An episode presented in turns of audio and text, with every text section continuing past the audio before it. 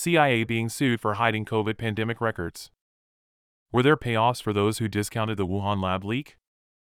By Bob Unruh with WND News Center. COVID 19 apparently escaped from a Chinese lab experimenting on bat viruses and circled the globe, killing millions. Worse, untold tens of thousands suffered side effects, up to and including death, from the experimental mRNA treatments demanded by many officials in and out of government both. Now, the Central Intelligence Agency is being sued for refusing to release records relating to an investigation of the origins of COVID.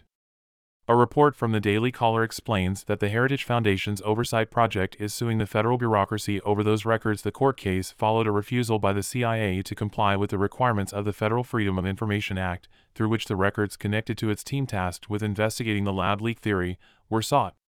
That theory suggests COVID 19 was created in and escaped from a lab, not the scientifically implausible ideology promoted by many government officials at the time that the virus spontaneously moved from animals to humans.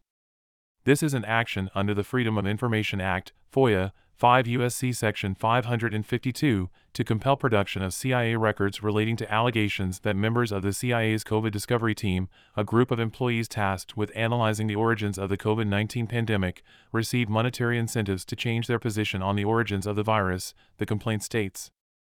The case in federal court in Washington seeks information about the records of the Discovery Team as well as records of any financial bonuses and communications between Discovery Team members and officials from numerous agencies across the federal government. There never has been a full explanation of the U.S. government's funding of the Chinese lab in Wuhan and why it was allowed to do those gain of function projects in which viruses deliberately are made more dangerous or more transmissible, with the idea that scientists then can develop vaccines for them. It was just weeks ago that a whistleblower told the House Select Subcommittee on the coronavirus pandemic that the CIA gave financial rewards to six agents on the team to change their position and come out against the possibility of the virus originally in a lab in Wuhan, China, the report charged. Multiple members of Congress already have demanded that information from the CIA.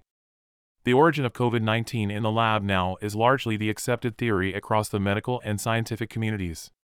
But, the Daily Caller added, the COVID subcommittee published a report in July accusing former National Institute of Allergy and Infectious Diseases NIAID Director Anthony Fauci of facilitating a campaign to cast doubt on the lab leak theory. New evidence released in March by the subcommittee indicates Fauci was behind an influential paper designed to discredit lab leak proponents. The CIA also brought Fauci into its headquarters to influence its lab leak investigation without keeping records of Fauci's entry, the subcommittee alleged in September.